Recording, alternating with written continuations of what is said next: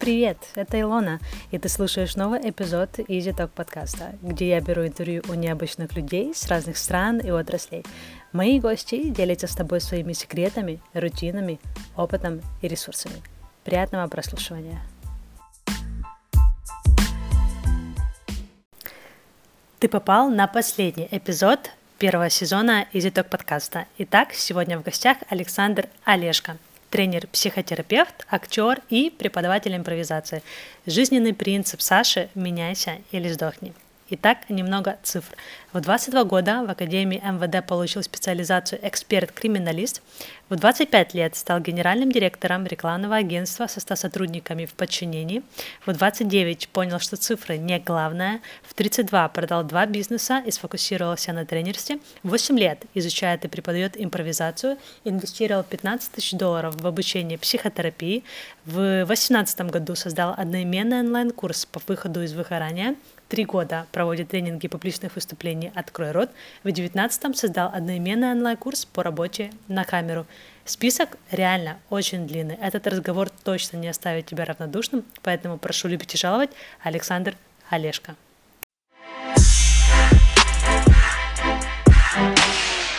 Александр, привет и добро пожаловать на Easy Talk подкаст. Привет. Я очень рада и очень благодарна, что ты выделил время для этого интервью. И я, в общем, это интервью очень ждала. И уже буду сразу, в общем, приступать к вопросам. Э, и я, пока делала research о тебе, узнала, что в детстве ты хотела стать адвокатом, что в каком-то смысле, mm-hmm. в принципе, соприкасается с тем, что ты занимаешься сейчас, сейчас, потому что ты тоже помогаешь людям. И я бы хотела тебя... Ну, по-другому. Да, по-другому. И я бы хотела попросить тебя перенести нас в то время, когда тебе было лет 17-18, вот когда ты решал, куда тебе поступать. Потому что я знаю, что в конечном итоге поступал ты совсем не на адвоката в то время. Ну, почему на юриста? На юриста. А я видела, что э, у тебя, по крайней мере, в био в угу. Фейсбуке написано, что ты закончил Академию МВД э, со специальностью эксперт-криминалист. Угу. Да, но это специальность эксперт-криминалист, но образование я магистр права. Угу. Я поняла. То есть это юридическое образование, да. Слушай, я в детстве э, вообще не понимал, куда я хочу, чего хочу. Я был очень за таким за, за, забитышем э, ребенком. Mm. Вот. И я не знал, что единственное, ну, просто, вот я думал, ну, ПТУ, так ПТУ, техникум, техникум. Ну, я просто такой какой-то был. Не то чтобы я был какой-то... И что я делал? Я просто сидел, играл на приставке компьютере, там, на компе уже играл, и, mm. и все. Я не был сильно игроманом, скорее был просто отстраненным очень сильно. Mm-hmm. А как... Я был очень сильно отстраненным. А как родители, вот, когда ты поступал, влияли как-то на твой выбор? Или они, в принципе, обычно держали нейтралитет? Они как-то помог... Да. Mm. Я поступал, потому что я понял, что я задохлик по жизни. Mm-hmm. И надо как-то подраздуплиться. Mm-hmm. И вот это подраздуплиться, я туда шел за мужской умными словами, типа за мужской инициацией. Mm строевая, кроссы, огневая подготовка, самооборона, все в одном флаконе, как я себе это в картинке красиво представлял. Понятно, что было немножко все не так, но в целом, э, наверное, получил, что хотел, не знаю даже до сейчас. Через три, через три года после окончания академии ты становишься генеральным директором рекламного агентства в управлении 100 человек. Угу. Что за эти три года произошло? Потому что ты закончил Академию 22, и в 25 ты становишься генеральным директором в управлении 100 человек. То есть это какое-то... Что вот было в твоей жизни, что так развернуло тебя вот это был самый насыщенный и самый голодный период моей жизни. Mm. Сейчас я закончу про юриста, потому что, мне кажется, там есть важный кусок. Mm-hmm. Я в детстве хотел быть адвокатом, потому что где-то в кино я увидел, как они защищают что-то там в суде. И дело не в защите людей. Да, я могу сейчас примазаться, типа, да, я хотел помогать людям. Ни хрена. Мне просто нравилось, как они звездили. Ну, то есть, что вот выступление. А. Но я этого не понимал. Я думал, это связано, что мне нравится адвокатура. И когда я попал в академию, в юриспруденцию, вот в эту всю, я понял, что это дичь, я это все скучно, нудно, мне эти все договорные отношения, бумажки. Нет, это не мое. Э, я не знаю, что мое. Mm-hmm. Вот, э, но это не мое. Там, и так далее. При том, что была возможность как на сцене играть в каких-то КВНах, что нет. Mm. Это тоже не мое. А, и потом, конечно же, жизнь все равно свое взяла.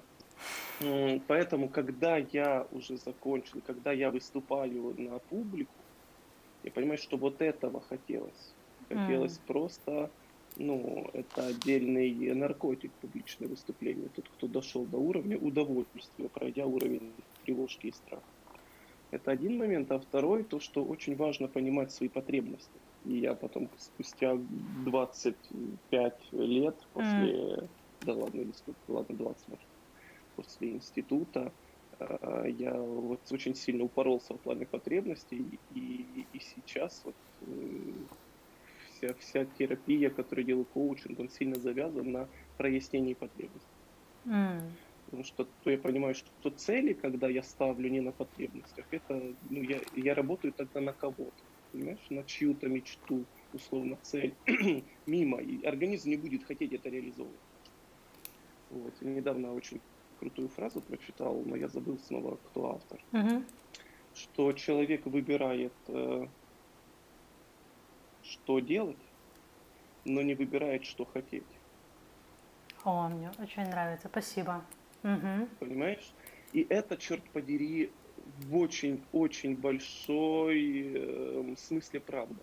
Не полностью. Я, я, я надеюсь, я надеюсь, что не полностью, что немного мы все-таки желания свои как-то формируем. Но в большинстве своем на наш, на наш социум, ареал обитания наш, телек, радио, все, все входящие инпуты, да, информационные, они как раз заставляют нас что-то хотеть.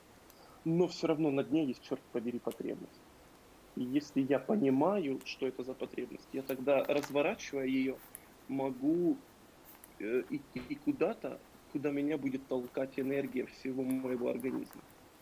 И там нет такого прикола, как типа, да что-то пропала мотивация и прочее, понимаешь? Я понимаю. Оно не проходит. Сейчас, если ты не против, э, хочу вот перебить Давай, тебя про потребность, спросить. Как, вот просто мы начали вот эту интересную тему, как вот угу. понять, какие первые степы или Эм, какой вопрос себе задать вначале, чтобы стать на правильный путь к тому, чтобы понять, какая у меня потребность? Очень простой вопрос. Он называется «Чего я хочу?». Mm. Но поверь, ответ сложнее вопрос. Спасибо. Потому что человек начинает сразу же пестрить какой-то историей, типа там машина, квартира, ла-ла-ла. Э, подсказка в том, что потребность всегда нематериальна. Или никогда не, никогда не материальна. Угу. То есть, если человек хочет квартиру себе, либо же часы, это всегда про нематериальную мотивацию. Угу. То есть в этих часах ему будет хотеться признания, уважения, э, девчоночек каких-то вот, мальчишечек, э, тусы, внимания угу. около, около этой истории, безопасности. То есть мы не хотим квартиры, понимаешь? Мы хотим безопасность, мы хотим уют, комфорт, мы хотим признание, зависть соседей. Но квартира нам нафиг не нужна, условно. Ну, если мы говорим про потребностный вот этот уровень. Я поняла. Вот ты сказал, что с 22 до 25, ну это так образно, у тебя был один mm-hmm. из самых сумасшедших периодов, самых голодных периодов mm-hmm. твоей жизни. Mm-hmm. Давай углубимся туда немножко. Что происходило? Э, я, я ушел из э, МВД. Mm-hmm. После окончания я сильно, когда пошел в магистратуру, стал магистром права, я сильно в этом разочаровался. Mm. Мне очень нравилась работа эксперта она очень романтичная. Романтичная? Mm. Да, вот, и понимаешь, и она для меня. То есть весь мой психотип и характер заточен был под эту работу. Я был м- очень э, расчетливый, рациональный, не эмоциональный, поэтому для меня типа труп мусора проводит. Да, надел перчатки, достал отпечатки, снял по фотку, пофиг. Mm. То есть там э, какое-то вскрытие, типа, да, окей, могу посмотреть, могу не смотреть. есть, главное сосать конфетку, что запах напрягал. Вот, единственное. То есть, ну, и в этом плане я вот это вот, то, то что для кого-то тяжело переносимые вещи отвратительные, угу. для меня в той профессии они были типа не отвратительные. Не было типа, окей, норм, просто так сложилось, так сложилось, неважно почему, что долго. вот. И мне нравилось, это же что-то э, около научное, как будто, ну, точно исследовательское, понимаешь, uh-huh. это же что такое там э, романтизма в этом много, детективного, еще чего-то. Ну, вот, э, как прекрасно у меня начинался день, там, когда практика, я был на практике три месяца, и это, по сути, мы работали условно за бесплатно. Вот, вот я утром приходил, наливал себе чашечку чая с лимоном, поднимался на четвертый этаж, заваривал, брал фотоаппарат, спускался вниз, вот, мне открывали всех проституток, я их фоткал, откатывал им пальчики, потом бомжей, потом это шел вверх, а уголовников, которых отправляли уже на зону, mm-hmm. одних на цифровой фотоаппарат, вторых на пленочный, потом шел вверх, проявлял пленку, спускался, меня ждали все уголовники в машину, я отдавал им фотографии, пленочки, mm-hmm. вот.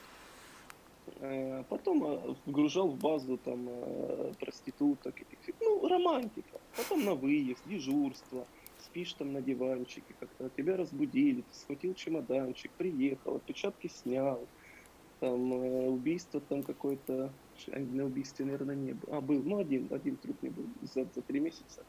Один труп, там пару ножевых, ну, то есть какая такая. В основном это э, кражи, кражи, mm. ограбления и так далее. Вот, романтика большой дороги. И в этом всем, понимаешь, ощущается правда жизни. Ты видишь другую сторону социума, обратная mm-hmm. сторона э, красивого э, соцсетийного, медийного социума. Да, сколько, mm-hmm. сколько всего. Это если так же поверхностно сказать, сильно не рассказывать глубину, там, выброшенные в мусорные кейки, там, и какие-то там поножовщины среди друзей, и воровство среди одногруппников. Ну, короче, какие-то ну и т.д. и т.п. Вот. А, и это просто, ну, как-то вот... Я забыл какой-то вопрос задавал, что ушел в... предался воспоминаниям. А, почему сложный я, период? Вспомнил. Я не, пере, не вот пере, и... специально не перебиваю, просто интересно да, рассказать. Да, да, да. И, значит, что происходит? Я получаю зарплату и понимаю, что она 700 гривен. Mm. Ну, типа 25 долларов, да? И тогда было не 25 баксов, а больше долларов, но, но все равно это, черт подери, мало. В любое время 700 гривен было мало. Вот. Э, и эм, если для примера 2000 вроде бы зарабатывал работник э, метро, ну, вот этих сети магазинов. Ну, то есть понимаешь, да, что очень тогда бюджетники страдали.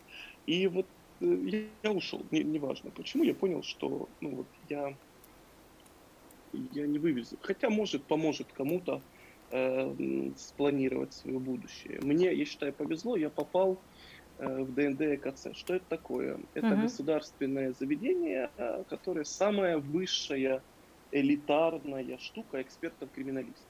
Uh, ну, если у медиков там есть какая-то главная больница, uh-huh. да, если там еще у кого-то что-то есть, там у политиков это президент, то у экспертов, криминалистов есть здание, э, вот, вот это ДНД КЦ, Державный науково-дослідний експерто-криміналістичний центр. И там все красиво, mm-hmm. там все халаты, э, экспертизер, там даже ге, ДНК-анализ проводится, mm-hmm. да, то есть все охренительно круто.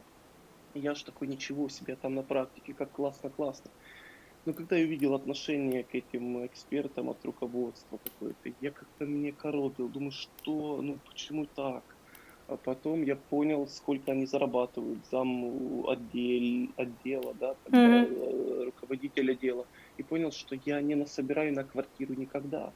Mm-hmm. Я столкнулся с каким-то таким, э, таким практически кризисом. Типа я понимаю, что если даже, если даже туда еще попасть, нужно, чтобы ты понимала, это mm-hmm. надо было обзвонить все связи свои какие-то, или не знаю, что сделать, э, чтобы туда... Я за эту зарплату никогда не заработаю себе на квартиру. Угу. Никогда. И с этим придется жить. Неважно, почему я квартиру себе взял, ну просто как какой-то, знаешь, типа построить дом, посадить дерево, родить сына, но как бы дом ты не построишь. Важно понять, что ты на треть уже это такой типа, условно, ну, в шутку, типа не, не мужик, два дерева придется посадить. И потом еще увидел какие-то цинические штуки, циничные какие-то. И, короче, я решил, что все, я увольняюсь, я в этом не хочу с этим иметь дело. Uh-huh. Все мои такие вот эти вот юношеский максимализм был раз, раздавлен, растоптан. Ну, какой-то не столько даже максимализм, сколько какие-то идеи о великом прекрасном правосудии. Uh-huh. Да и все, просто чисто я так. Я ушел, куда я там попал. MLM какой-то я там делал, mm-hmm. что-то, сетевая компания. Очень помогло. Образование, обучение, они меня приучили к каким-то книгам. Да, уже эти изнасилованные Киосаки, богатый папа, бедный папа. Но это хоть что-то, понимаешь, тогда? Ну да, это меняет немного мышление. Кодекса, да, угу, и фэнтези понимаю. ничего не читал. И, и нач, начал в свой мозг вливать другую литературу, другое какое-то видение. Я столкнулся, там прошел первую жизнь, там тренинг, свой, ну это уже на последних курсах, я понял, что это какой-то формат охрененный для mm-hmm. образователей. И насколько система образования ну, недополучает, не использую я тренинговый формат. А потом я занимался, решил, что все, буду работать на себя, а, буду заниматься изображением на цветах. Это как? То есть, когда на лепестках роз, а там пленка такая очень тонкая, на нее принтером наносится текст, Угу. И там тебе дарят цветы, а на лепестках написано там целую, люблю, либо твоя фотография. Угу. Начал заниматься, но в бизнесе я же был ноль, я же не шарил ни, ни хрена. Вот, как, что делать. Угу. Я начал действовать, как я придумал, и это не очень зашло. Вот, я понял, что нет, это не оно, там, какие-то потерял деньги, и потом все это время я жил у родителей. Угу. У родителей, там, двухкомнатная квартира. Вот, и э, кстати, вот родители уже переехали, а я в ней до сих пор. В этой квартире, да. Пока еще. Вот. И а, я как-то понял, что я просто паразит. Что я паразит, и что я как личность уже не состоялся. То есть я просто ну, начал себя гнобить за то, что я, ну, что я на них в холодильнике сижу, работы нет. Uh-huh. Вот я отправляю кучу резюме, хожу по собеседованиям. Я был на очень большом количестве собеседований. Ну, это, ну, прям, прям очень дохрена. Я каждый день отправлял на, резюме. А на, на кого ты отправлял резюме?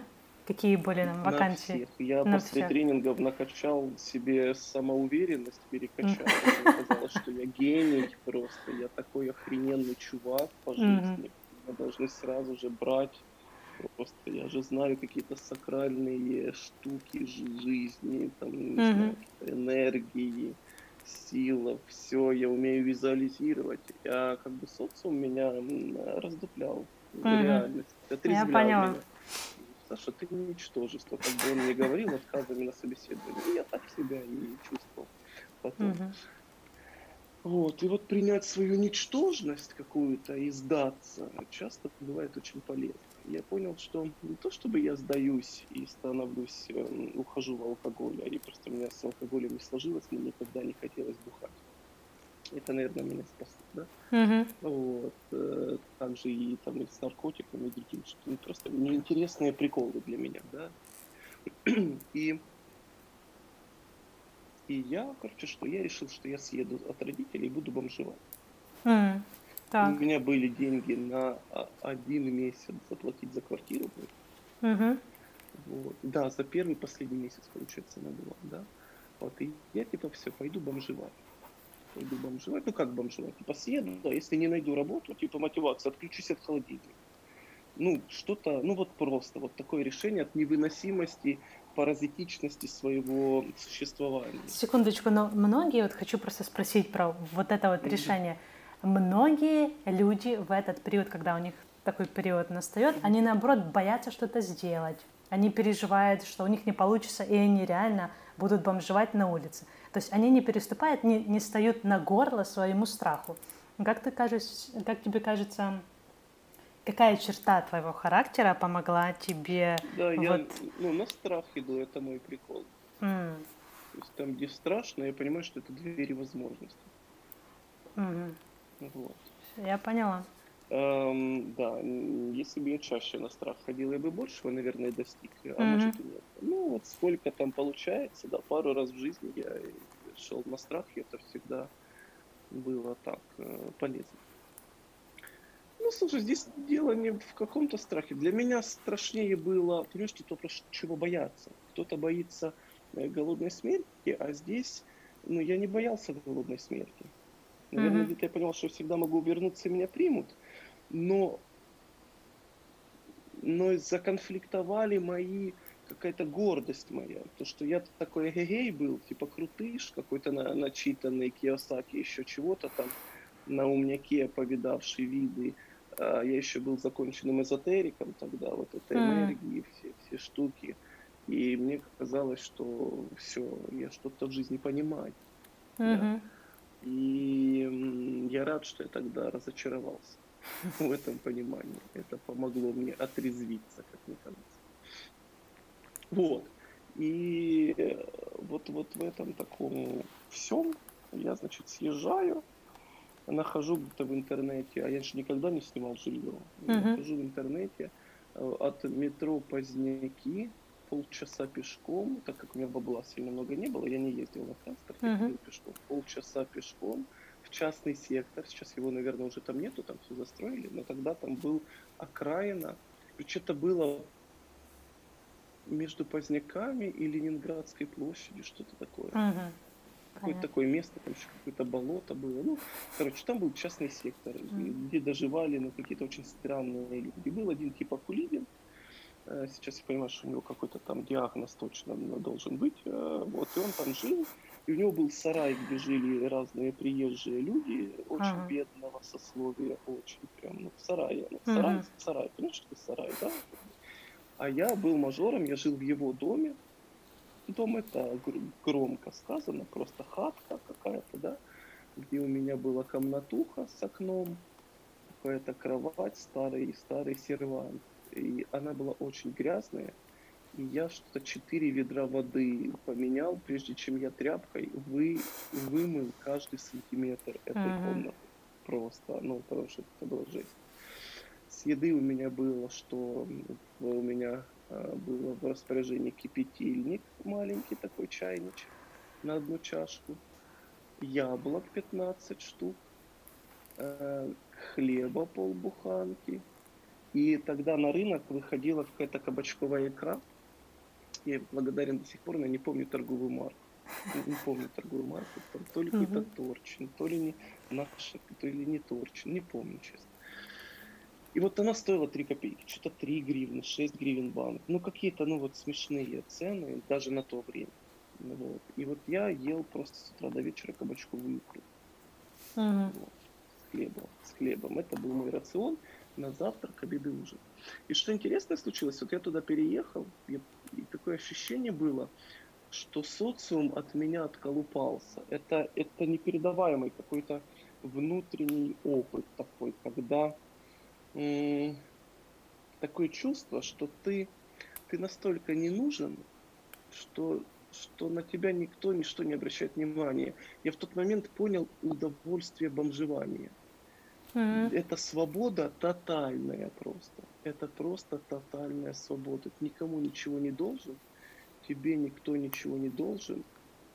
Ты этому миру бесполезен, ты ни хрена не можешь дать. Вот такое. И в этом, на в этом дне, на этом дне, как бы я уже, мне казалось, я достиг дна. Ну, понятно, что там, да, у меня два месяца было на жилье с этими полубомжами, чуваками. Это, ну, короче, там чувак мочил, э, позже расскажу, что он творит, чтобы понимали. Ну, давай сейчас расскажу, чтобы mm-hmm. было понимание. Нет, позже, по, по хронологии. И, и вот, вот на этом дне постучалась свобода mm. свобода и какая-то такая, э, и такая опора на себя. То есть я понимаю, что мне никто не поможет. Просто я остаюсь во всем мире, как будто они, понятно, что есть родители, родственники, бла-бла-бла. Ну вот они офигели от того, что э, ушел я один сын, и такой прям я, э, заботились обо мне, мама больше, но, но такой я был очень в этом плане настойчив. Вот, и я понимал, что в этой свободе какая-то сила, в этой без... Я могу зайти в любое заведение, предложить себя как работника, там еще что-то. И вот mm. эта свобода кайфовая была. И в этот момент мне позвонил друг, Денис, на то время мы общались, и он говорит, Сань, ты типа вроде там работу искал. Вот знакомые там набирают менеджеров по продажам. Типа ничего не знаю, за что купил, за что продал, вот телефон пойди. Вот. Я поехал, и меня взяли. Взяли, я стал менеджером по продажам в желтых страницах, интернет-отдел. Работа без ставки, только процент. Вот. И через месяц я стал лучшим менеджером по продажам, потому что, в отличие от других, я работал за еду. Mm. Мне просто хотелось кушать. Я понимал, что если я сейчас не звоню, вот этот вот фильм э, с Уиллом э, Смитом про как он э, трейдером там был и просчитывал, mm-hmm. сколько звонков он может сделать, если не будет пить воду. Там, где он а, сын сыном, я поняла. Да, да, да. Поняла, да? Вот, вот mm-hmm. я на минималках это проживал. Не так жестко, как он, но я понимал, что если я сейчас не заработаю, мне ничего будет кушать. То есть это дно. Как бы, ну, а гордость моя не позволила бы мне пойти к родителям. Я был, я очень горд. Тогда был, сейчас, мне кажется, я не такой гордый чувак. Вот. Э, наверное, может, эта гордость как-то мне помогла тогда, не знаю, сложно мне сказать. Ну и все, и вот я начал колбасить бабло, но я понимал, что типа, окей, это меня получается, и как-то почувствовал себя, ну что ли, э, как бы сказать, не ничтожеством. Mm-hmm. Ты понимаешь, что вот, для мужика важно зарабатывать деньги, не знаю, как для девчат там. И вот мужику, мне кажется, важно зарабатывать, понимать, что вот я себя могу на обеспечке продлил эту комнату с этими полу, полубомжами там. Вот, притянул туда три, три рубашки, там мне надо было на работу ходить. Я с этого бомжати, с этой выходил очень красивый, запонками, костюмчики. Uh-huh. Ну, как-то, а жилье там было, чтобы понимать, вспоминаю, у меня стендап будто какой-то для благотворительного проекта делал на эту тему. Угу. Кто-то смеялся, а кто-то плакал. Знаешь, такой себе стендап. И как, ну, как, как я питался, у меня уже по, начало появляться деньги на творог. Угу. На творог. Вот. И вот у меня были вакуумные судочки, потому что холодильник был общий, и а. кухня была общая. И на кухне я не готовил ничего, я туда старался не заходить, потому что вонь стояла невероятная. И когда открывал холодильник, я отступал, потому что вот этот флер запаха сначала выходил из холодильника. Потом я подходил, рукой доставал судочки, и пока шел к своей комнате, я обмахивался, чтобы об воздух вонь сверху судочка убрать. И если судочек где-то, почему вакуумный, если он где-то давал течь, то творог этот кушать было что угодно, было невозможно. Вонь, ну, невероятная была. И вот, вот пообмахивал, обмыл, открыл у себя в комнатке, покушал нормально – творожок, мед, медок и, и чаек. И я помню, что я в эти... Так было несколько месяцев. Я спал по 4 часа. Uh-huh. Утром я ездил там в лес, в лес к ребятам, мы занимались какой-то там гимнастикой, что-то какими-то своими практиками, э, практиками какими-то телесно-энергетическими. и вот, и на работу. А, и как-то утром я встаю, значит, прихожу, открываю, иду такой, уровень, я понимал, что я договорился с собой, что мне надо это прожить. Понимаешь, я вот uh-huh. так вот воткнул. И вот любимый мой момент такой стрёмный очень. Вот я иду, выхожу утром, захожу на кухню и понимаю, что вся кухня в крови. Вся кухня в крови, и на полу лежит две зарезанные собаки. И получается, хозяина что-то стрельнуло в голову. Ну, он кулибин же был, он придумал разные идеи, не очень кому-то нужные изобретения. Он, ну, что-то с головой у него там около шизофреники. Uh-huh. Как бы, мне кажется, тогда было, честно, тяжело его диагностировать, я с ним сильно не общался. Вот, и он решил, что вот, ну, как, как обычно, вот таких творческих людей бывает, что вот когда собачки, дикие, дикие собаки, uh-huh. он решил их как-то ну, обуздать. И вот одна, когда пока обуздывалась, она не хотела как бы на ошейник идти и дрессировке поддаваться. Она выпрыгивала, разбила стекло, и на это осколок стекла повисла, и вот Кошмар. это, истекая кровью, залила абсолютно. Кухня была в брызгах, как в сериале Декстер. Вот, а, интересный сериал, кстати. Угу. Да, вот. И я, короче, понимаю, я помню эту картинку, я понимаю, что я прихожу, а у меня все по таймингу, мне надо на работу. Я просто открываю холодильник, отхожу, беру судочки, закрываю, обмахиваю, и пофиг. Собаки, кровь. Угу. Вообще меня это не парит. То есть нет никаких чувств, когда ты в режиме выживания. Понимаешь? Вот. Потом вечером я уже приехал с работы или ночью, он говорит, поможешь мне закопать? Я помогу тебе закопать этих собак. И поняла. Да, и все. Ну, мне кажется, я специально тебя не останавливала, потому что mm. это очень важная история. И мне кажется, что вот именно в тот момент, когда ты переехала от родителей, приняла это решение, ты, ну, мне кажется, что, что люди в этот момент, когда они ощущают свободу, они взрослеют, да, и начинают смотреть реальнее на мир. Поэтому спасибо тебе за эту историю. Меня вот интересует... Да, кажется, что... да, да.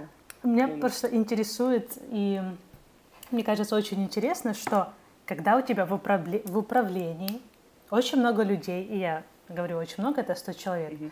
Mm-hmm. это нужно уметь делать.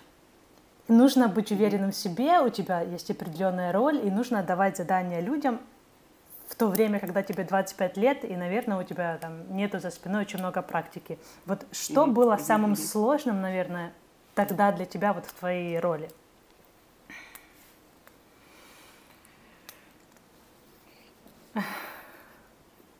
Не знаю, я не могу вспомнить, что самое сложное. Или ну, самое интересное, было... чем нравилось? Угу. Что нравилось? Ты понимаешь, какая штука? Э, я не могу тебе сказать, что я хотел быть управленцем. Так получилось. Да, так получилось. Я туда не сильно стремился. Mm-hmm. Я стремился быть руководителем отдела продаж, что мне было по приколу ну вот я пришел, начал продавать, это как некие такие, как ачивки, да, типа, о, руководитель. И после руководителя отдела продаж я понял, что да, ну, остальное хрень, не хочу. Мне и тут хорошо. Я просто начал нормально зарабатывать mm-hmm. на уровне руководителя отдела продаж. Я понимаю, что я был э, руководителем, у меня был процент от отдела, процент от моих продаж. Я, я понимаю, что я влияю на свои продажи. Что мне еще надо? Ни хрена, огонь.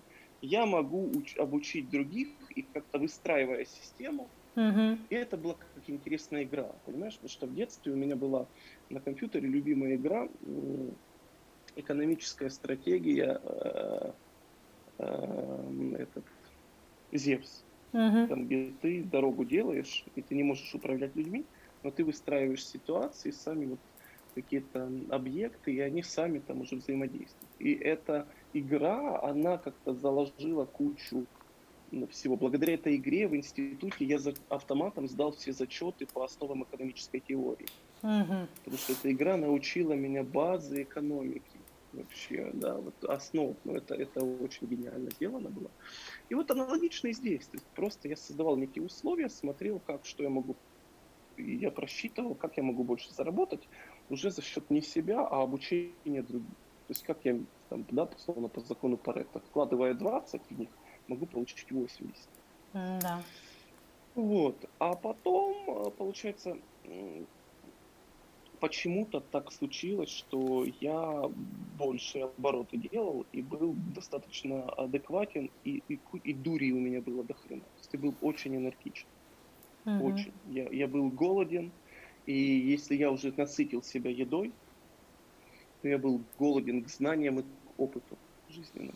Я, я в этом плане был голодный, и вот этим меня покупали. То есть, по сути, я переходил на следующую должность, не потому что мне было типа там, что я стремился управлять или визитка. Я уже был генеральным директором через полгода, только визитку мне сделали, потому что мне было на это пофиг. У меня вот этот новый опыт, я как будто бы, у меня тогда была идея про постоянное развитие какое-то. Mm? Я понимаю. Такая с перегибом была, как мне кажется, да. Вот. И, и мне повезло, что эта компания, что мой рост и рост компании, они совпадали. Mm. Что никто никого не обгонял, понимаешь? Пока она не достигла, и я понял, что все, я, она не может расти, а мне нужно быстрее и больше. Я ухожу. Интересно, что вот эта э, твоя должность, это опять работа с людьми, это опять, в принципе, ну, ты говоришь, менеджер по продажам начинал, это тоже ты выступаешь, как бы говоришь, что-то предлагаешь, немного ну, соприкасается типа, да. с, с адвокатом. Хотела спросить, ты начал свой путь в черном квадрате уже, вот в это время, когда ты был э, в этой компании, или это началось да, чуть да, позже? Да. Нет, когда был в компании, уже на должности генерального директора. Меня зацепило, понравился твой пост в Фейсбуке, буквально недавно ты его выступил, где ты рассказал, что свою историю, вот я хотела бы, ты, чтобы ты сейчас ее описал, что ты пошел в черный квадрат как бы на э, день открытых дверей, когда там все выступали, uh-huh, как бы uh-huh. можно было туда поступить, и ты пошел туда не с целью сдавать экзамены там, и поступить в эту студию, да, в этот театр, а у тебя была совсем другая цель. Вот я хочу попросить тебя, чтобы ты углубился и рассказал, так, как тот цель? поход просто... повлиял ну, вот, на, на, на твою повлиял. жизнь, да.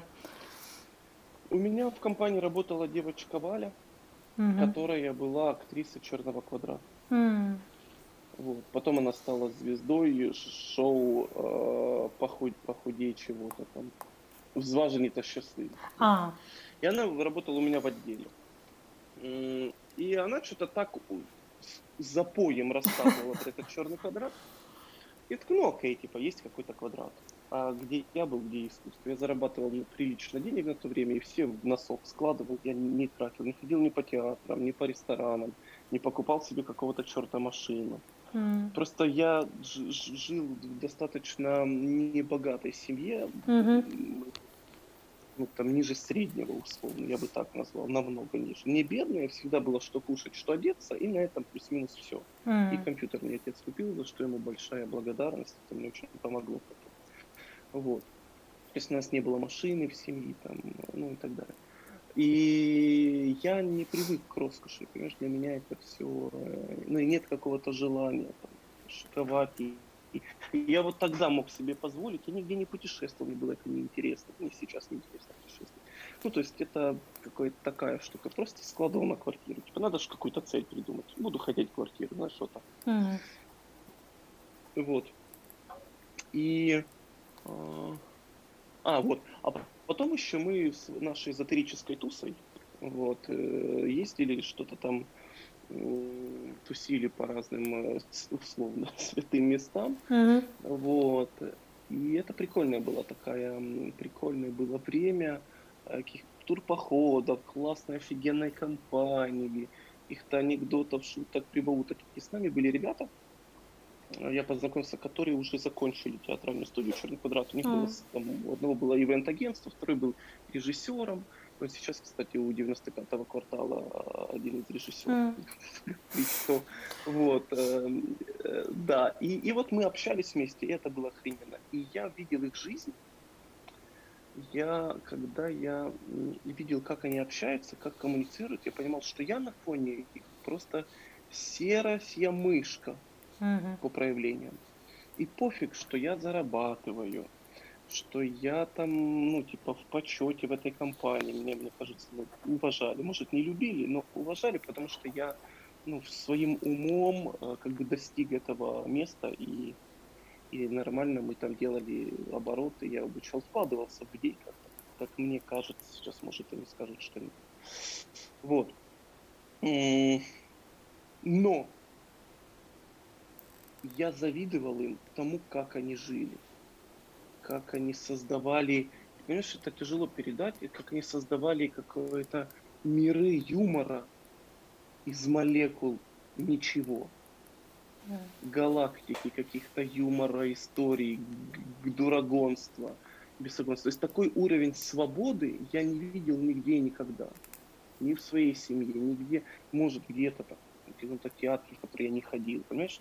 То есть и в этих двух чуваках я, я увидел какую-то другую реальность. Я понял, что она меня манит. Ну, там, ну, какой-то единственный пример, который, я не могу это сейчас описать, что делал. Ну, пришел какой-то чувачок такой тоже к нам, там, в клуб, у нас был клуб развития человека, вот, вот ага. эта тема. И, короче, он пришел такой тоже, знаешь, такой, я таких называю мышки, люди-мышки. Это не, не в обиду, да, это просто человек такой, я таким был, мне было охеренно потому что это когда ты такой не выделяться. Вот понимаешь, такая позиция, не выделяться, типа, все, я тут в углу книгу читаю. Mm-hmm. Я очень люблю так делать. Спрятать дреды, вот, забиться в угол и читать книгу, когда не хочется никого видеть. Я стараюсь максимально мыш, мышизоваться. Не суть. И вот он приходит, и у него э, фирма Ордена, если я не да, Ордена на mm-hmm. футболке. И один из этих двух э, сумасшедших друзей подбегает, говорит, ой, молодой человек, у вас Родина с ошибкой написана. И, вот, вот они видели юмор во всем. Вот угу. они видели его везде просто. Э, это было великолепно. И я понял, что они этому научились в черном квадрате. Mm. Может и умели, я не знаю, но просто. И я понял, что вот мы как-то еще один закос под черный квадрат. И я тогда со своей э, девушкой на то время пошел, говорю, пойдем черный квадрат, э, посмотрим на то, как люди поступают. Mm-hmm я узнал, где это проходит. Это было уже закрылась эта сцена на бульваре Шевченко. Я очень по ней скучаю. Я обожал потом там играть.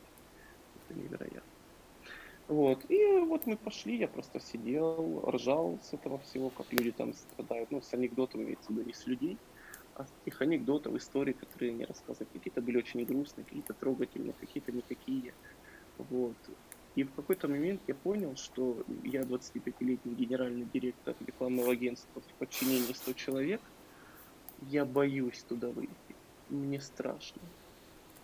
И, э, и от этого страха я такой, ни хрена себе, вот реально страшно, стыдно. Mm-hmm. И тут выходит эта маленькая 16-летняя дрянь, вот девочка какая-то, я любя ее, так не знаю, кто это, mm-hmm и поступает. Я понимаю, какого черта, тебе 25, а она на 9 лет младше тебя, и она может поступить и не сдохнуть там. А ты лось двухметровый, я с собой жестко внутри и на ты, не можешь. Я понимаю, что, бляха, я не, не успокоюсь, если не поступлю.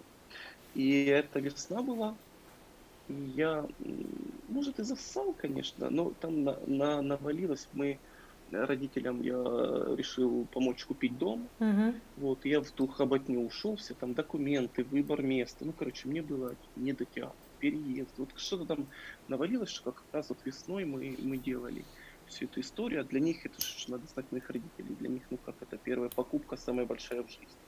Мне все это надо было модерировать, да, и, а, я в попыхах все вспомнил.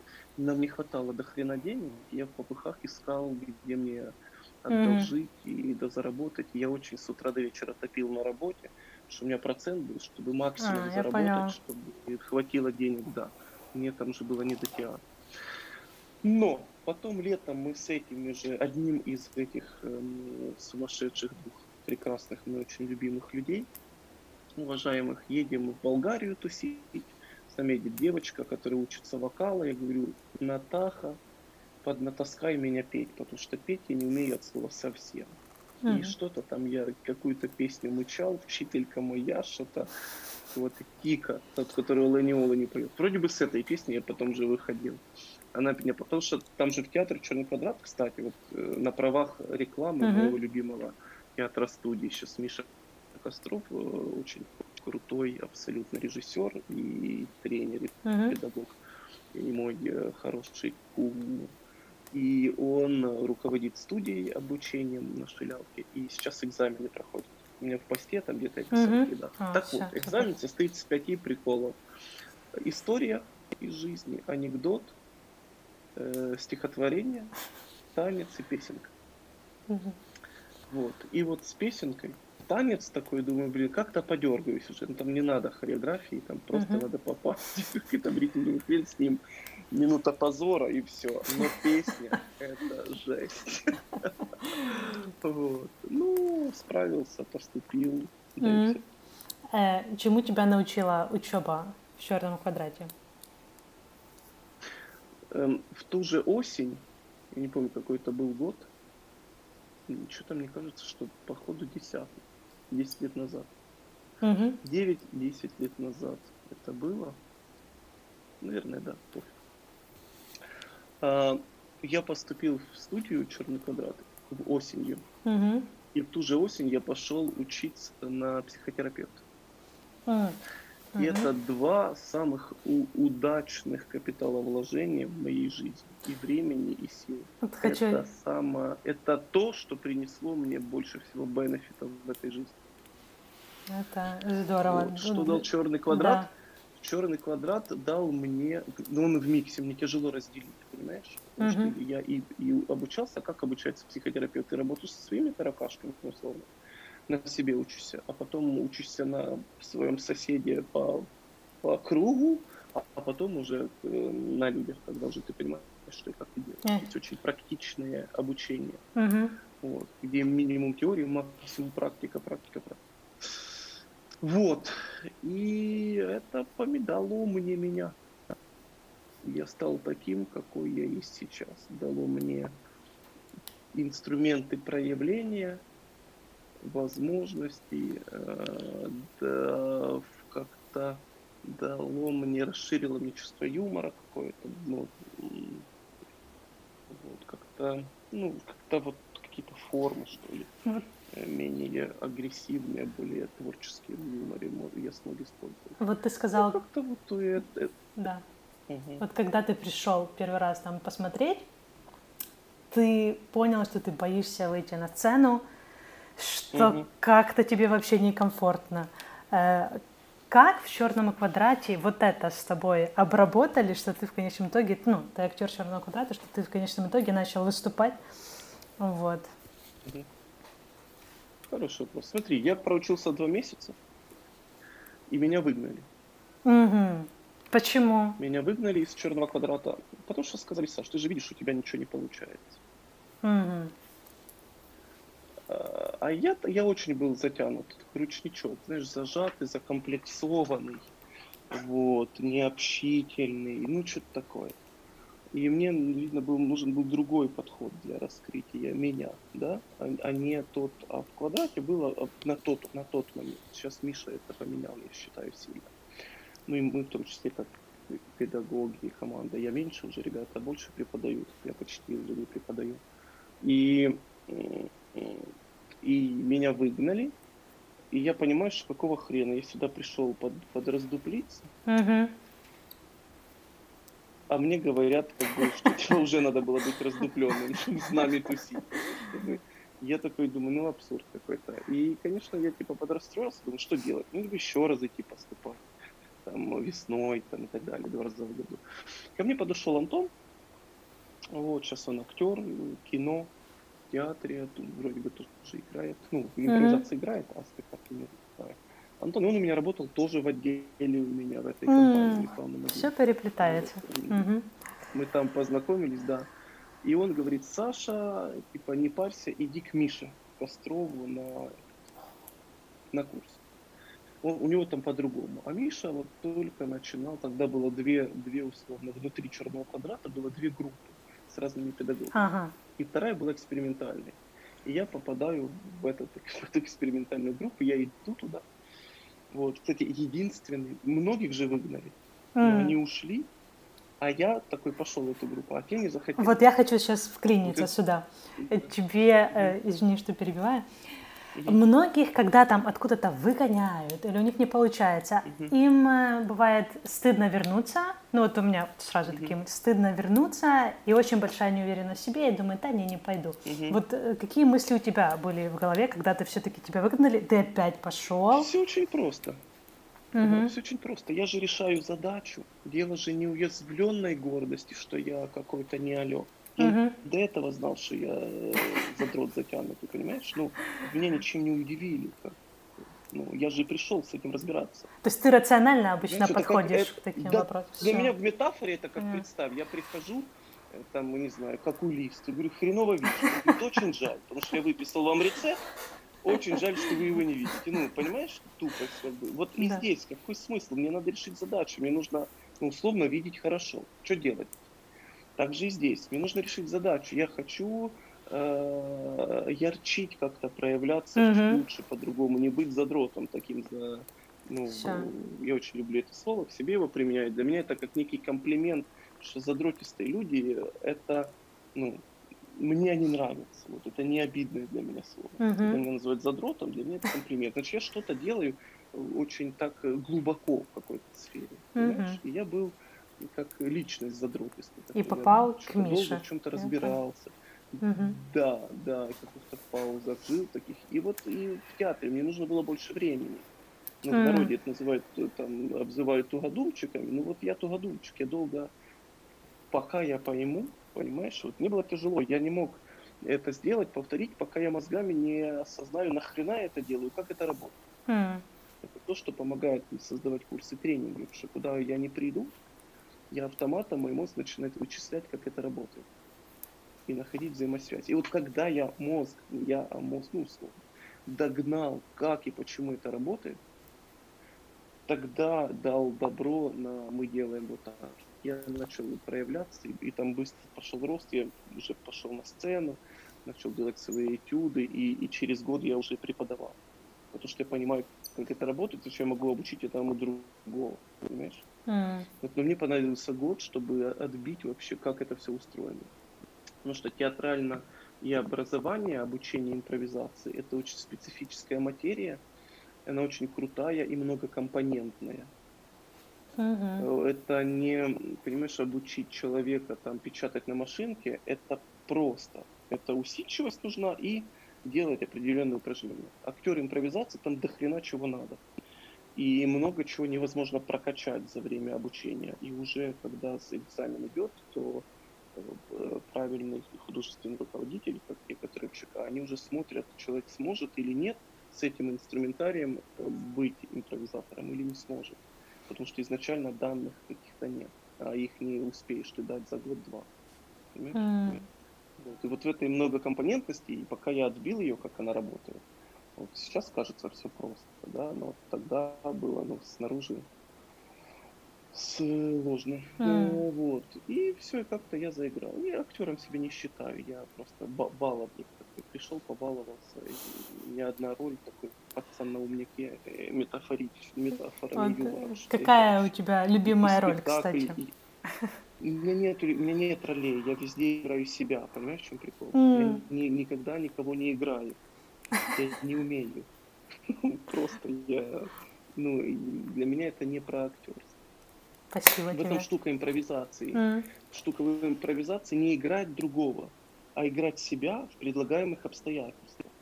И это дает, э, ты как будто бы проживаешь больше жизни. Это невероятно. Просто в разных ну, обстоятельствах, да?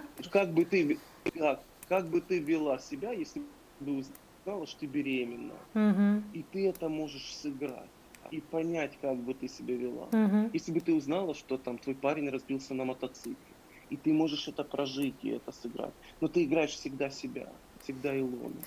О чем я задумалась? Вот... которых никогда, возможно, да. не будет в твоей жизни. Вот как, о чем я задумалась, это вот ты говоришь про импровизацию и проживание каких-то ситуаций. Mm-hmm. И бывают такие ситуации какие-то очень глубокие, и в которые мы входим, и очень тяжело потом эмоционально выйти. У тебя была такая ситуация когда-то, и как ты выходила из нее, если была? Ну, в театре не, не вспомню, честно.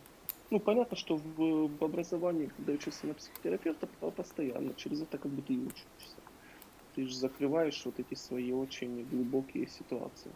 Mm. Прорабатываешь условно. А в театре mm. не могу сказать, ты... что это было, когда мне так ну, Точно не я, ну, я достаточно холодный в этом плане человек. Был точно, сейчас чуть потеплел эмоционально, но mm. может и было, я не помню. Это просто это же всегда понимаешь, что это игра, и суть-то актера управлять эмоциональным аппаратом. Что я могу себя вводить эту ситуацию, состояние и выводить, угу. не только вводить. Mm, я поняла, поняла. Вот в этом как бы в этом как бы мастерство.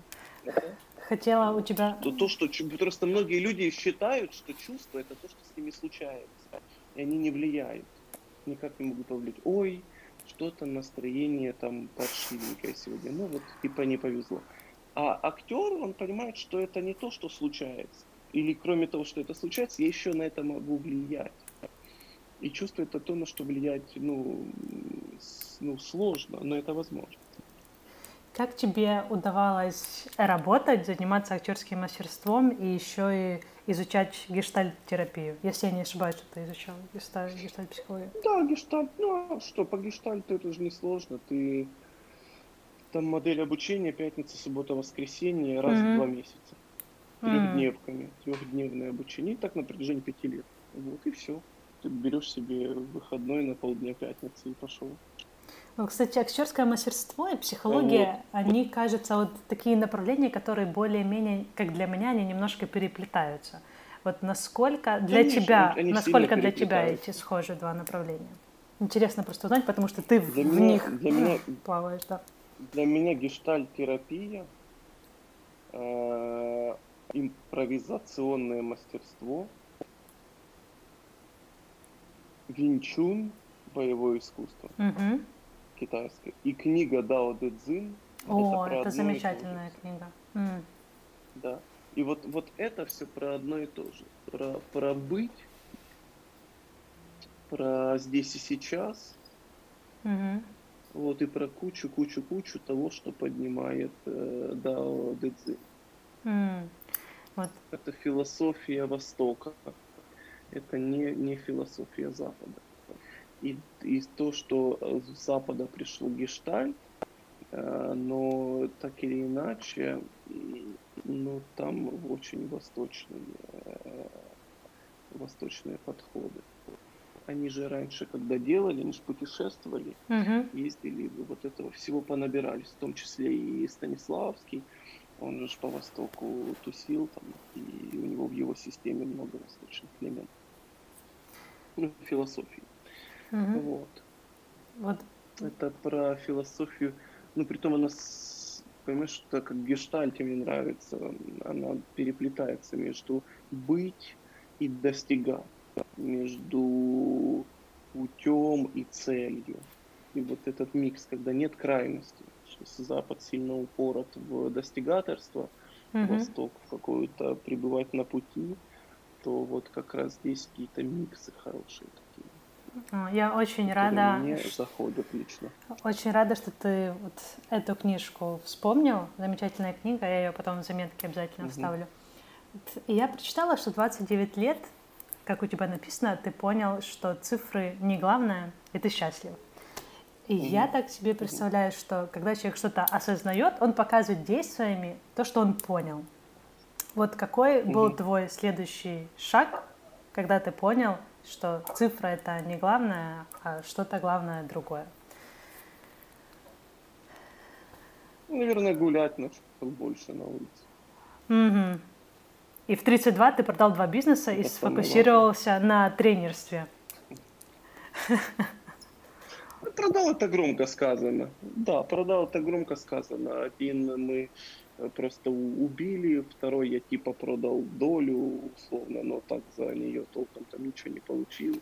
Считай, uh-huh. что я просто ушел из них, да все. Это вопрос потребности снова. Ну, что, с чего начали, это мы возвращаемся. Когда я был в этих бизнесах, я сильно выгорел. Потом появился мой тренинг выгорания. Все uh-huh. по следам моего выгорания. И э, мы были в Египте э, с девушкой, я загремел под капельницей, потому что mm. я просто температура валила, я думал, что я чем-то траванулся. Прям пять дней я никуда почти не выходил, кушать не хотелось, ничего не хотелось. Ну, mm. непонятное состояние. Казалось, что типа обычная простуда, но она такая психосоматическая, то есть ей не было сильно причин э, от того, что ну, в этих бизнесах я колбасил, и света белого не видно и понимал, что я как-то, ну, что-то не то. А так как я задрот, как я uh-huh. я смотрел уже там после капельницы, расходы, доходы, от какого проекта, сколько денег, uh-huh. сколько на что я потратил. Вот. И я понял, что то, что я делаю там в тренерстве левой ногой, приносит мне треть от моего дохода, в отличие от тех двух бизнесов, на которые я трачу 80% своих mm. больше, 90%. Я такой думаю, нахрена? И я бросил одну компанию сначала, одну мы разошлись с партнерами, Вот, понимаешь, что ну, это я уже не могу там, это какая-то... Я не понимаю, куда дальше это двигать и не хочу. Вот, э, выгорел. Да потом вторую, и я окунулся в тренерство, и боялся очень, что буду снова голодать. Уже страх был такой, но как бы не, непереносимо мне было оставаться, где я есть. Знаешь, изменения начинаются, когда место, где ты находишься, тебе не переносимо. Mm. Тогда хочешь, не хочешь, тебя уже морковка сзади толкает. Вот. И ну, как-то вот так, да, я как... и все, и ушел в тренерство. А я как раз вот и хотела поговорить и про тренерство. Потому что у тебя есть онлайн-курс по выходу из выгорания, у тебя есть тренинг э, для публичных выступлений, открой рот тренинг. Вот mm-hmm. увидела недавно, что будет курс 21 вопрос о себе, или ты уже его начал. И как раз вот спасибо уже тебе. Запустили, да. Уже запустили. Спасибо тебе за историю про то, как у тебя началось выгорание, потому что я как раз и хотела тебя спросить, что угу. мне кажется, что люди, когда вот создают такие тренинги, ну, например, возьмем выход из выгорания, то они сами это проживают, угу. и потом, когда ты сам это переживаешь, тогда угу. у тебя и лучше получается делиться с другими людьми. Вот как, по твоему мнению, какие первые шаги, скажем так, шаги скорой помощи э, нужны, когда мы чувствуем, что мы вот ничего не хотим, мы выгорели? Вот что делают, что делать? Ну, если есть возможность, то быстро потупить. То потупить это ничего не поделать? Отбросить телефон, да. Mm. Да, да, это вот быстро. Не, это первая часть ничего не поделать. Это скорее перестать делать, что делал, и позволить себе делать, что хочется. Хочется кушать в постели, кушай. Хочется гулять по парку, гуляй. Играть в игру, играй. Mm-hmm. То есть дать, эм, э, ну вот, перестать отколупаться от себя хотя бы на день-два. И угу. здесь важно позволить себе это сделать. Если ты типа, вот Олежка сказал, ну это не поможет, но буду играть в эту игру. Не поможет. Здесь нужно внутреннее вот это разрешение.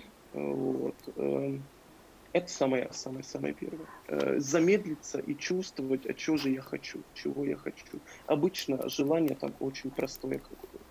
Выспаться, скушать, кого-то увидеть, кого-то не видеть, mm. например. Вот. Как-то вот провести время э, не ярко, драйвово, полезно, нужно, а как хочется. А вот часто мы не знаем, как хочется.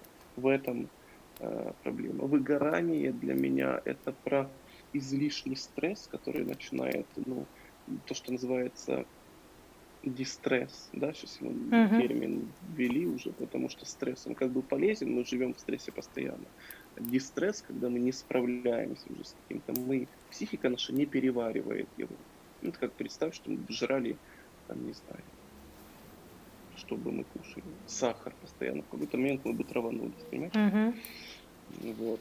А, и это, это такое есть. Вот прям брать самое-самое первое, простое. И опять ты говоришь, что спрашивать, чего ты хочешь, и я вижу вот то, что ты пере, перечисливал, это не материальное. Mm-hmm вот это главное, да, Конечно. спасибо. Конечно, да.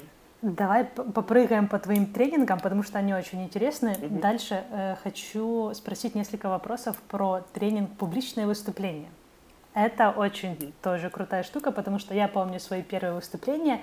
Это я даже могу вспомнить себя в школе, когда нас вызывают к доске, угу. все внутри сжимается, кто-то краснеет, а кто-то не может, а кто-то начинает заикаться. Вот что бы ты сейчас вот посоветовал, такие хайлайты, возможно, своего тренинга, как справиться с тревогой и с переживанием в тот момент, когда ты идешь на цену или когда ты вот стоишь там? В этом ошибка ключевая, mm-hmm. что люди справляются с этим. Mm.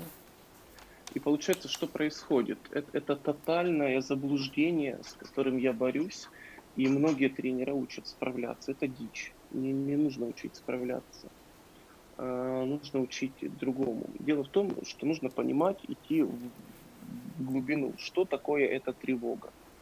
Э, по сути, э, восточный это либо западный подход, тревога это некая энергия, то есть некое внутри какое-то расширение, что-то, что нам что-то делает. И когда есть одна энергия, мы не замечаем другую. Когда мы злы на кого-то, uh-huh. да, то мы не замечаем любви к этому человеку, там, радости или интереса. А когда мы на него позлились, поорали на этого homo sapiens сожителя, да, Он забился в уголочек, там плачет, и ты понимаешь, что как бы, что это я? Да вроде бы нормально, да уже люблю тебя. Ну так ладно, вылази, давай иди ко мне, люблю тебя снова я. И это важно понимать, что если эта энергия, это некая объем, значит, его можно выводить, либо в него можно не входить и так далее, и так далее. И что происходит, когда человек идет выступать, у него поднимается э, возбуждение психоэмоциональное, не сексуальное, в кого-то uh-huh. может сексуальное, некое возбуждение внутри. И если нет каких-то ограничителей, каких-то в башке установок, страхов, стыдов, это возбуждение реализовывается в этой аудитории. Mm. И он выступает нахрен гениально. О, спасибо. Все, угу. это идеальный варик. Это так всегда. Кроме случаев, когда возбуждение поднимается, но всегда поднимается. И какие-то установочки начинают думать, а что они обо мне подумали? Ла-ла-ла-ла-ла, а как я выступлю? А если я какую-то фигню ляпну? А если я потеряю мысль? И мозг такой, так. И возбуждение никуда не девается. Оно просто меняет облик. На какой? На тревогу. Или на страх, ну, условно, да? И это та же энергия драйва, куража, она никуда не девается. Она переходит в другое состояние, да, закон сохранения энергии ничто ниоткуда не возникает, никуда не девается, переходит с одного состояния в другое. И что делает спикер? Он стесняется показать свою тревогу. Mm. И он начинает ее подавлять внутри. Зажимаясь, сжимаясь. И чем он ее подавляет? Он подавляет ее другой энергией. То есть он дробит эту энергию и одной давит другую. Получается, э, выглядит он тогда как скучный нудик mm-hmm. потому что энергии у него нет проявляться. И он закрыт, и скорее он в себе, а не в аудитории внимания. Люди это чувствуют. И э, совет такой глобальный – это энергию не закрывать внутри, ее нужно реализовывать наружу, давать ей форму. То, чему я на тренингах учу, я говорю, вы всегда будете тревожиться, это нормально. Вы не будете переживать, если вы мертвы, у вас острые психиатрические заболевания, вам уже плевать на, в принципе, на всю свою жизнь, не только на выступление публично. Либо же тема для вас не важна, тогда и возбуждение подниматься не будет, потому что тема не важна. Ну, мне пофиг, что обо мне подумают, нет смысла. Свобода. Ну, тоже угу. бывает. Нет, чаще это про выгорание. Mm. В любой момент у тебя будет либо тревога, либо возбуждение от выступления, понимаешь? Mm. Если чувства нет, а ты выходишь перед сто людьми выступать, то это куча вопросов уже, почему чувства не формируются. Спасибо. Это очень, это часто не сильно нормально. Тревожиться перед выступлением это нормально. И что я делаю? Я учу тревогу превращать, возвращать, э, ну, а, снова поворачивать маску и делать с этого возбуждения, и на этом возбуждении ярчить на сцене. Mm. А потом, когда не ты... нужно справляться. Да. Когда ты потом выходишь а на сцену, когда ты выходишь на сцену, тебе нужно говорить. И вот у тебя есть тренинг, который называется «Открой рот». Как появилось издание такого это, тренинга? Это, Мне интересно. Название это придумала сейчас это актриса, успешная девочка с черного квадрата, mm. э, Алена. Мы когда-то с ней работали, сейчас у нее полмиллиона подписчиков в Инстаграме. Mm. Она играла в сериале «Школа». Mm-hmm вроде школа называется. слышала, слышала такой. Вот. Она сейчас, да, да, поп, ну, правда, знаменитой стала. Она офигенный человек, она занимается танго. Если вы хотите научиться, Алена задрот танго. Угу. Найдите в инстаграме Алена Курта. Вот, это крутейший, глубочайший человек-женщина, который я знаю, моя очень давнишний, мы тогда с ним очень много дружили, общались. Uh-huh. Вот. И мы сидели, обсуждали, они, они с, там, с Колей занимались продвижением, ну, так сотрудничали, не продвигали тренинг, мы придумывали еще в начале пути. И она придумала, ну, вместе втроем, но мне кажется, что от Алены пошло мысли, типа, открой. Ух ты. И так зацепилось это название. Какому человеку стоит приходить на этот тренинг? Э, тому, кто хочет работать на камеру легко, просто не парясь, принять свой голос – тому, кто хочет прокачать себе уверенность в себе для чего угодно, для знакомства mm. с людьми, проведения переговоров, снова выступления. Потому что «Открой рот» — это тренинг э, такой, э, как его называть? Айсберг. на поверхности кажется, что человек э, работает на камеру, учится mm-hmm. работать на камеру. На самом деле он прокачивает уверенность в себе, потому что, ну вот мое убеждение, ненормально, если ты не можешь встать, сказать тост. Ненормально, если ты не можешь снять себя на камеру. Значит, что-то в твоей самооценке, э, какой-то сбой. Ну, потому что, ну а как это? Угу. Ну, это норма должна быть. Вот есть я, я проявляюсь среди людей, если я не за, ну, не, не отшельник, понимаешь? Угу. Почему я не могу проявиться на камеру? Значит, что-то срабатывает, какая-то приколюха в голове, и эта приколюха мешает в куче других направлений в жизни. И когда человек прорабатывает ее здесь, то в жизни у него открываются новые возможности. У меня там по отзывам, не буду написать один, скажу мой любимый, mm-hmm. что было понимание, что делает тренинг «Открой рот». Дело не в камере, дело в в переосмыслении своей самооценки и себя. Mm-hmm. Я просто убираю то, как навредила школа этим детям. Mm. Вот. Э, то, как забивали самооценку в школе, в институте, систематически системой продолжают гнобить. Э, я просто пытаюсь немного это ну, вернуть э, к норме. К норме. У меня пример – сейчас поймешь, вот э, как социум в этом живет. Весь масштаб э, вот этого вот, э, не побоюсь этого слова, пиздеца. Угу. И написала мне участница, говорит, Александр, спасибо вам за курс, прошло 30 дней.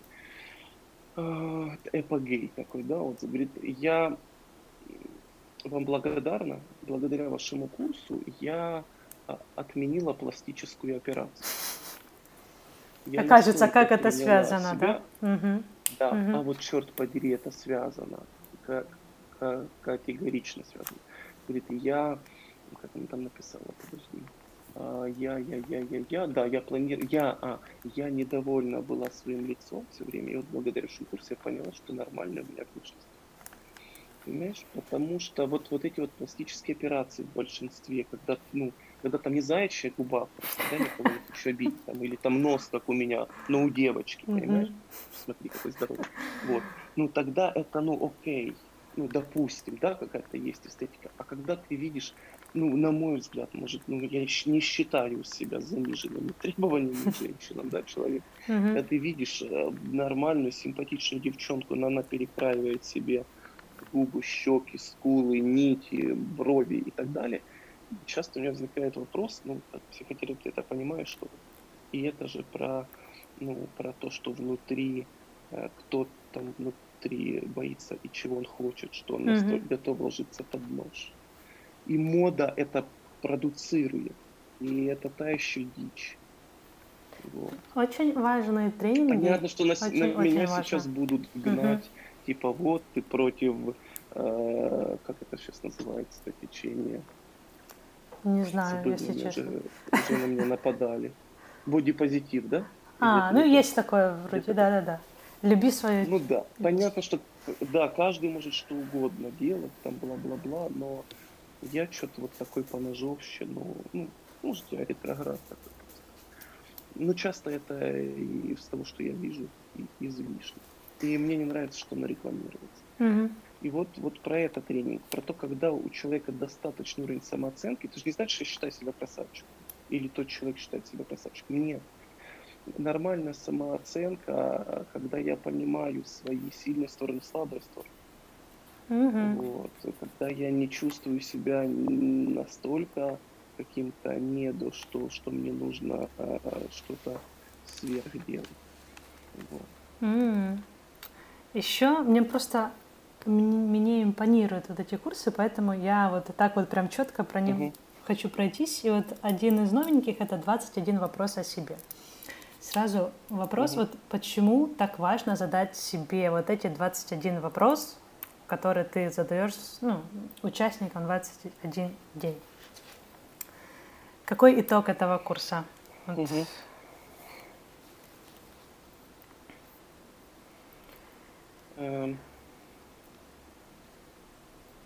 Понимаешь, это же, этот курс придумала мой любимый партнер по бизнесу Марина. Угу. Вот. Она его придумала, э, и по сути там я только озвучивал и, привносил какие-то огранку, огранку mm. к этому курсу. А, и поэтому у нее на это может быть одно видение. Mm-hmm. Вот это когда курс один, а видение может быть разное. Это тоже mm, очень интересно. Отлично. У меня на этот курс видение какое на эти вопросы. Понимаешь, мы не знаем, зачем мы пришли в этот мир, угу. куда мы идем и нахрена это все нужно. Но то, что нас делает людьми, э, но нас делает людьми то, что мы задаемся этими вопросами. Хорошо сказал. Угу, вот, вот, вот я, я так считаю, это моя какая-то. Э, и у меня нет ответа на эти три вопроса. Понимаешь, есть только какие-то фантазии, теории, концепции, но я понимаю, что это все от того, чтобы простроить безопасность и оттянуть мысль бессмысленности своего существования. Что есть ли смысл жизни, и в зависимости от настроения меня качает, то есть и нет. Там нет ответа. И в, это, в этом дуализме э, я как бы и живу. И э, долгий, это очень долгий философский концепт. Многие mm-hmm. сейчас начнут э, там, бросать фразочками жизнь без цели, без смысла, худшие судьи, бла-бла-бла, uh-huh. вот это вот все. А, но это тоже для меня по фасятина, потому что если там углубиться, это отдельная тема, то там много вопросов. Uh-huh. Много очень вопросов. И как раз на них пытается ответить философия и психо... философии психотерапии. Это очень много, я за это ее люблю. Вот, что я работаю в основном как психотерапевт больше всего с экзистенциальными кризисами, когда mm-hmm. ко мне приходят люди охреневшего какого-то достатка, узнаваемости, и я им помогаю пережить без, без исходки и какие-то бессмысленность бытия. Mm-hmm. Может, поэтому я индуцирован этим бессмысленностью. Вот. Ну, у меня есть какие-то смыслы, они мои, но не факт, что я их придумываю, чтобы не находиться в бессмысленности. Хотя даже если мир бессмысленный, он тоже прекрасен, я считаю. К чему это я? А вот, про курс 21. Так вот, эти вопросы, они что делают? Как я это вижу, потому что каждый там видит свое. С одной стороны, они очень простые. Кто-то их назовет примитивными, но с другой стороны, они очень сложные. Кто-то их назовет невыносимо сложными. И у нас уже закончился первый поток, и, так, и людей такие, такие были. Почему так происходит? Потому что условно мы можем жить на нескольких уровнях э, восприятия, очень условно, как назову. А, я могу поверхностно с тобой общаться. Угу. Типа, привет, пока, ла-ла-ла.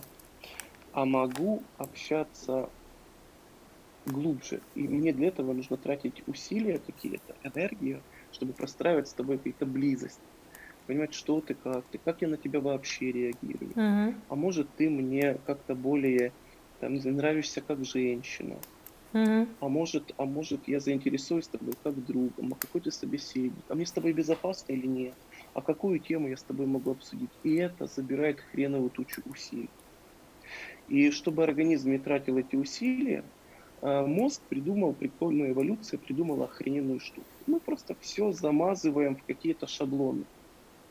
Если девочка вот так мило улыбается, скорее всего, безопасно, все, поехали. Можно и рассказывать ответ, понимаешь? Но в этом нет реальности. И эти шаблоны он накидывает на внешний мир. Мы видим этот внешний мир через эти шаблоны, а потом заворачиваем их на себя. Mm. И относимся к себе тоже шаблонно. Через эти, условно, концепции, формы какие-то, ментальные идеи, ментальные конструкции, мне нравится термин. И курс 21 – это то, что заставляет мелкими я, лапками енота-полоскуна перебрать определенные отношения.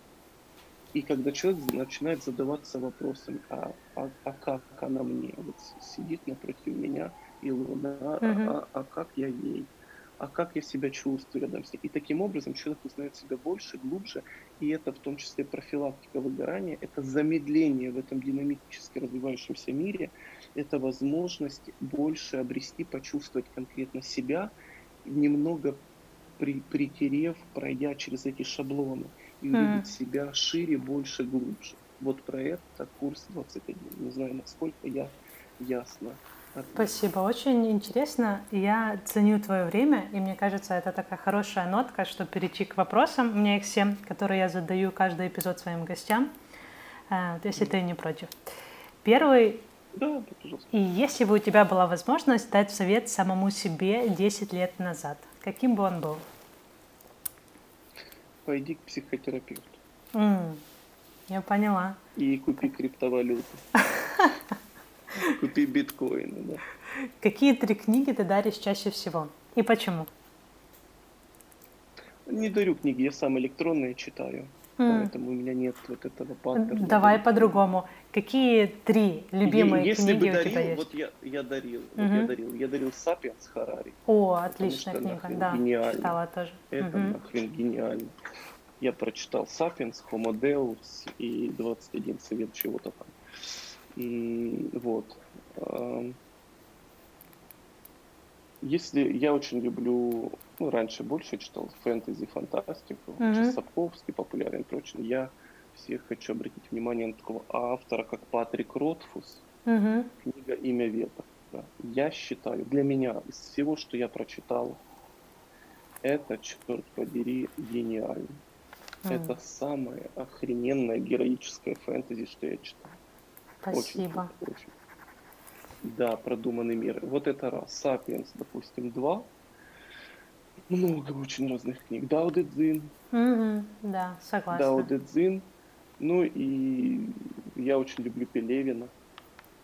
Угу. А, книга оборотня или Ахули Пелевина про женскую идентичность, я считаю, это круто. Если лень читать большое, прочитайте Пелевина рассказ старый «Затворник из шести палый». Mm, он спасибо. очень тяжело, ну мне он тяжело читал, он кажется мудным, но, но, но это аллюзия, возможно, на нашу жизнь. Это рассказ аллюзия, метафора, и я это обожаю просто. Вот он, он прекрасен. Как выглядит первый час-два твоего утра? По-разному, в зависимости от дня. Если это когда у меня институт есть, то в 6.30 я, нет, в 6.15 я встаю, угу. умываюсь, а, хватаю с вечера собранную сумку, а, к 7 я на тренировку. Это в идеале. В идеале я не такой прям упоротый задрот ЗОЖа и ПП. ПП вообще не мое. Тренируюсь я с 7 до 8, получается. Угу. 8 я еду завтракаю. Угу. С 8 до 9, с 9, ну, это с 8 до 8. Потом час я еще работаю, что-то делаю. И на 10 я иду на учебу. Ну, как-то так. Спасибо. Если учебы нет, я, да, я могу спать, это будет совсем по-другому, просто встал. Нет у меня каких-то ритуалов, я mm-hmm. когда-то практиковал магию утро. Но нет, я, нет, ну, такое. Понятно. Если бы в мире все, если бы, если бы в мире все давалось бесплатно, квартира, машина, путешествие, ну все, чем бы ты занимался?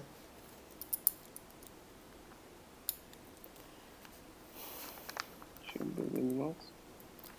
Да. Тренинги бы проводил. Отлично. Я так, так и подозревала, что ты так и скажешь. Да. И если представить, что завтра у тебя будет возможность выступить перед миллиардами человек, и у тебя всего 30 секунд, что бы ты сказал?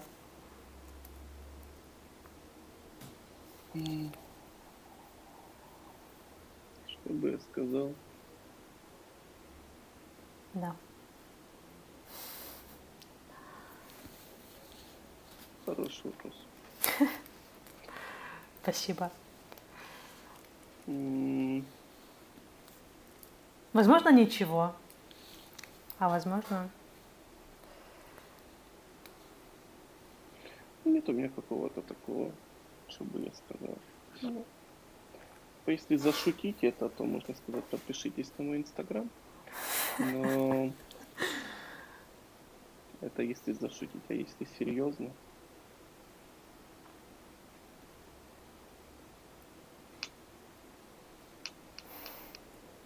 Кажется, если бы я был экономистом, угу.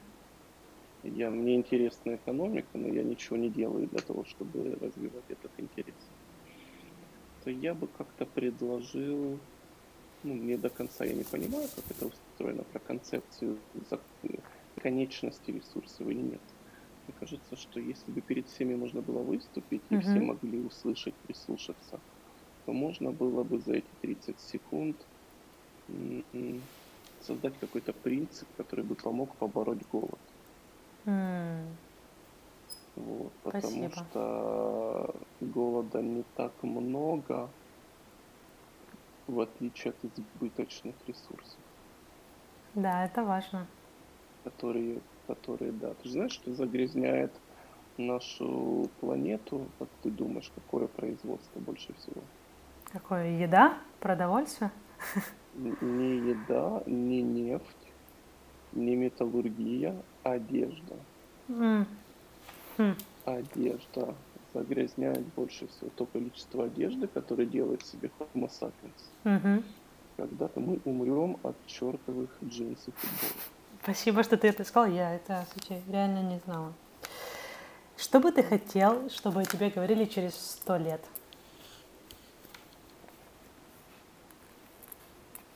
Спасибо, что был вкладом в мою жизнь. Хм. И последний вопрос. Какая твоя самая удачная инвестиция за последнее время?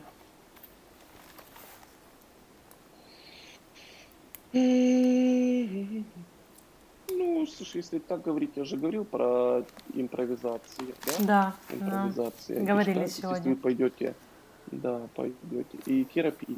Вот сейчас мы запускаем новый проект, на рынке много дичи, там, да, за 30 секунд расскажу. Когда клиент ищет терапевта, он не знает, кого выбрать. И куча э, хреново проученных терапевтов, объективно. Я рулю, ну, я, короче, те, кто в теме, понимают, uh-huh. что я говорю. И мы запускаем проект про выбор психотерапевта. Когда uh-huh. у нас на сайте будут те люди, которые мы, нами проверены, и которых мы планируем супервизировать. То есть постоянно, ежемесячно э, проверять уровень их э, качества работы. Mm. Вот. И я бы реально э, инвестиция, вот это личная терапия, коучинг, книги, вот, вот это инвестиции, которые прям э-э-э. И заниматься физухой, потому что здоровье не вечное. Mm-hmm. Вот. Самое фановое для меня инвестиция это вейкбординг. Я люблю вейк кататься. Я еще только на начальном пути, только начал прыгать на трамплинчике. Угу. Вот, но это просто кайф и удовольствие. Саша, спасибо тебе за твое время еще раз. Я очень рада, что у нас получился такой разговор, в котором мы смогли затронуть очень много тем. Спасибо тебе за твою открытость и за то, что ты рассказала очень много полезной информации. Вот, желаю тебе удачи во всех твоих начинаниях, тренингах и надеюсь, что многие люди Спасибо. услышат и улучшат себе жизнь. Спасибо. Вот. Ну, ну, ты такая, что располагаешь к открытости. Спасибо большое. Что же ты для этого делаешь, что э, происходит. Спасибо тебе.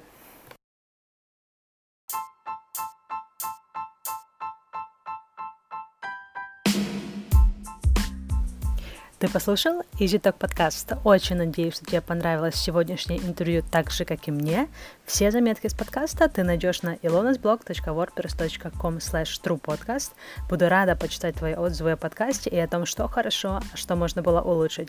Ставь оценки и оставляй отзывы в Apple Podcast или iTunes. Это занимает не более 60 секунд, и это действительно помогает делать проект еще лучше и подниматься вверх.